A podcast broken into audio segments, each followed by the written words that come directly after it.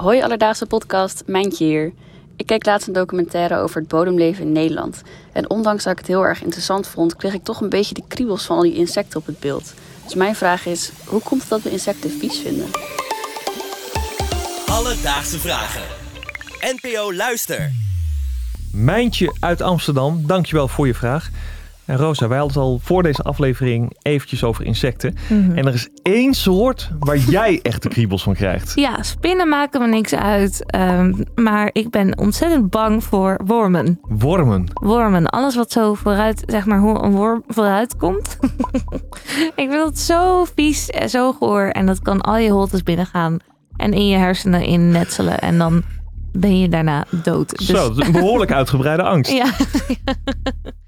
Ik vind het verschrikkelijk. Oké, nou, in deze aflevering gaan we voor je uitzoeken waar die angst voor dat, ja, piertje vandaan komt. En voor een antwoord belde ik met klinisch psycholoog Peter de Jong. Hij is verbonden aan de Rijksuniversiteit Groningen en kan alles uitleggen over angsten. En voordat we de insectenwereld induiken, legde hij mij twee dingen uit. Want als mens hebben we namelijk twee innerlijke systemen die ons beschermen tegen dingen. Mhm. Namelijk angst Ja. en een misschien iets minder bekende, namelijk walging. Oh, Angst is vooral bij zaken die ons bijvoorbeeld pijn kunnen doen. Dus bijvoorbeeld een hond die op je af komt rennen en die je mogelijk wil gaan bijten. Dat je Mhm. daar eh, bang voor bent.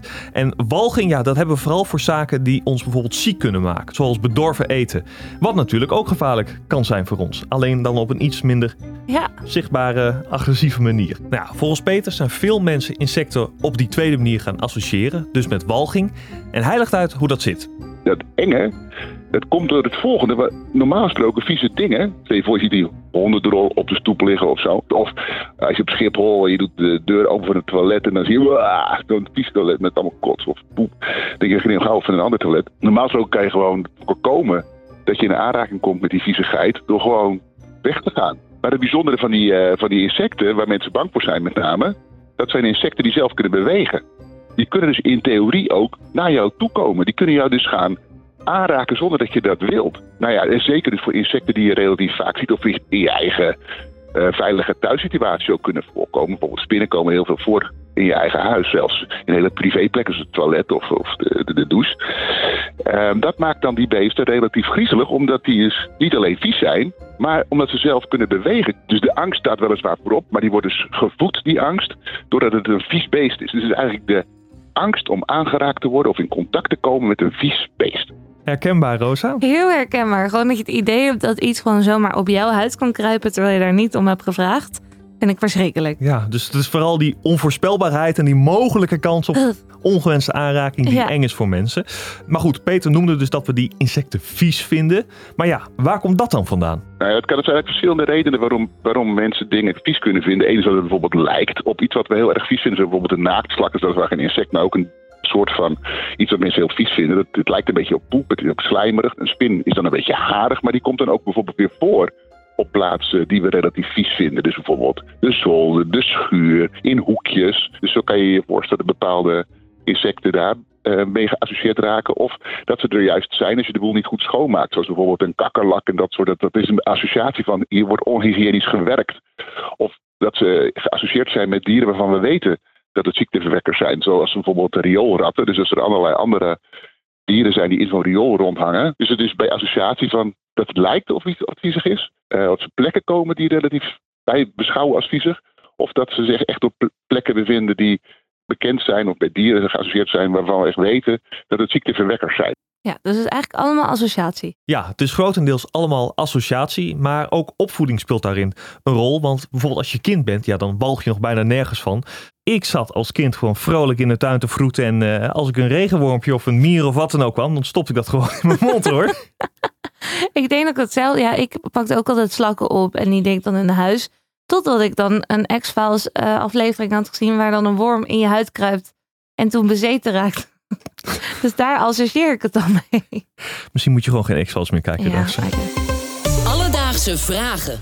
Nou, Rosa, eh, hoe erg jouw angst voor eh, regenworm misschien ook is. ehm, ik denk niet dat het jou in je dagelijks leven belemmert. nee, gelukkig niet. Nee, nou, dat scheelt. En nu zal er bij de meeste mensen die bang zijn voor insecten niet het geval zijn. Maar stel dat je er echt van af wil komen, wat kan je dan het beste doen? Nou, ook daar had Peter een antwoord op. Wat je eigenlijk moet doen, is wat je iets tegenintuïtiefs. Meestal doen wij dat dan in een soort van opbouwende manier. Dan begin je met iets wat je nog wel aandurft, maar wel een beetje akelig vindt. Het gaat over een spin. Dat je het eerst eens naar goed gaan, naar gaat kijken. Dan dat je een spin laat rondlopen, bijvoorbeeld in een, uh, in een bak. Dat je dan vervolgens uh, hem gaat volgen met een pen of iets dergelijks. En uiteindelijk dan dat je die spin dan ook gaat aanraken. En je leert dan eigenlijk twee dingen in zo'n stapsgewijze blootstelling. Aan de ene kant dat die spin eigenlijk heel voorspelbaar is. En dat je dus helemaal niet zomaar wordt aangeraakt door een spin. Dat die bijvoorbeeld ook aversie heeft van die warmte. Dus helemaal niet van plan is om op jouw huid te gaan zitten. Het idee dat die oncontroleerbaar zomaar jou zou kunnen aanraken, dat leer je daarmee af. Maar tegelijkertijd door die langdurige blootstelling uh, aan die, dat vieze product. Hè, dat je dus dicht in de buurt bent van iets wat je dan oorspronkelijk vies vindt. Nou, daar wen je gewoon aan. Ik denk dat jij even in de tuin moet, uh, Rosa. ik moet weer terug naar de kindervoet en gewoon gaan, gaan vroeten in de grond. En die worm gewoon lekker in je hand laten glijden. Gasper, sorry. Ik weet niet of dat kan. Dus, Mijntje, vandaag zochten we voor je uit waarom zoveel mensen de kriebels krijgen van insecten. En blijkbaar roepen insecten bij heel veel mensen walging op. Een reactie op iets dat we vies vinden en ons bijvoorbeeld mogelijk ziek kan maken. En dat komt omdat we insecten vaak associëren met vieze of onhygiënische plekken. En daarnaast kunnen ze op zichzelf bewegen, waardoor bij sommige mensen een angst ontstaat dat het vieze beest zich onvrijwillig naar jou toe beweegt. Heb jij ook een vraag? Stuur ons dan een berichtje op Insta. Dat kan naar Alledaagse Vragen. Of je kan ons mailen op alledaagsvragen.bnnvara.nl en dan zoek het voor je uit. Alledaagse Vragen. NPO Luister. BNN Vara.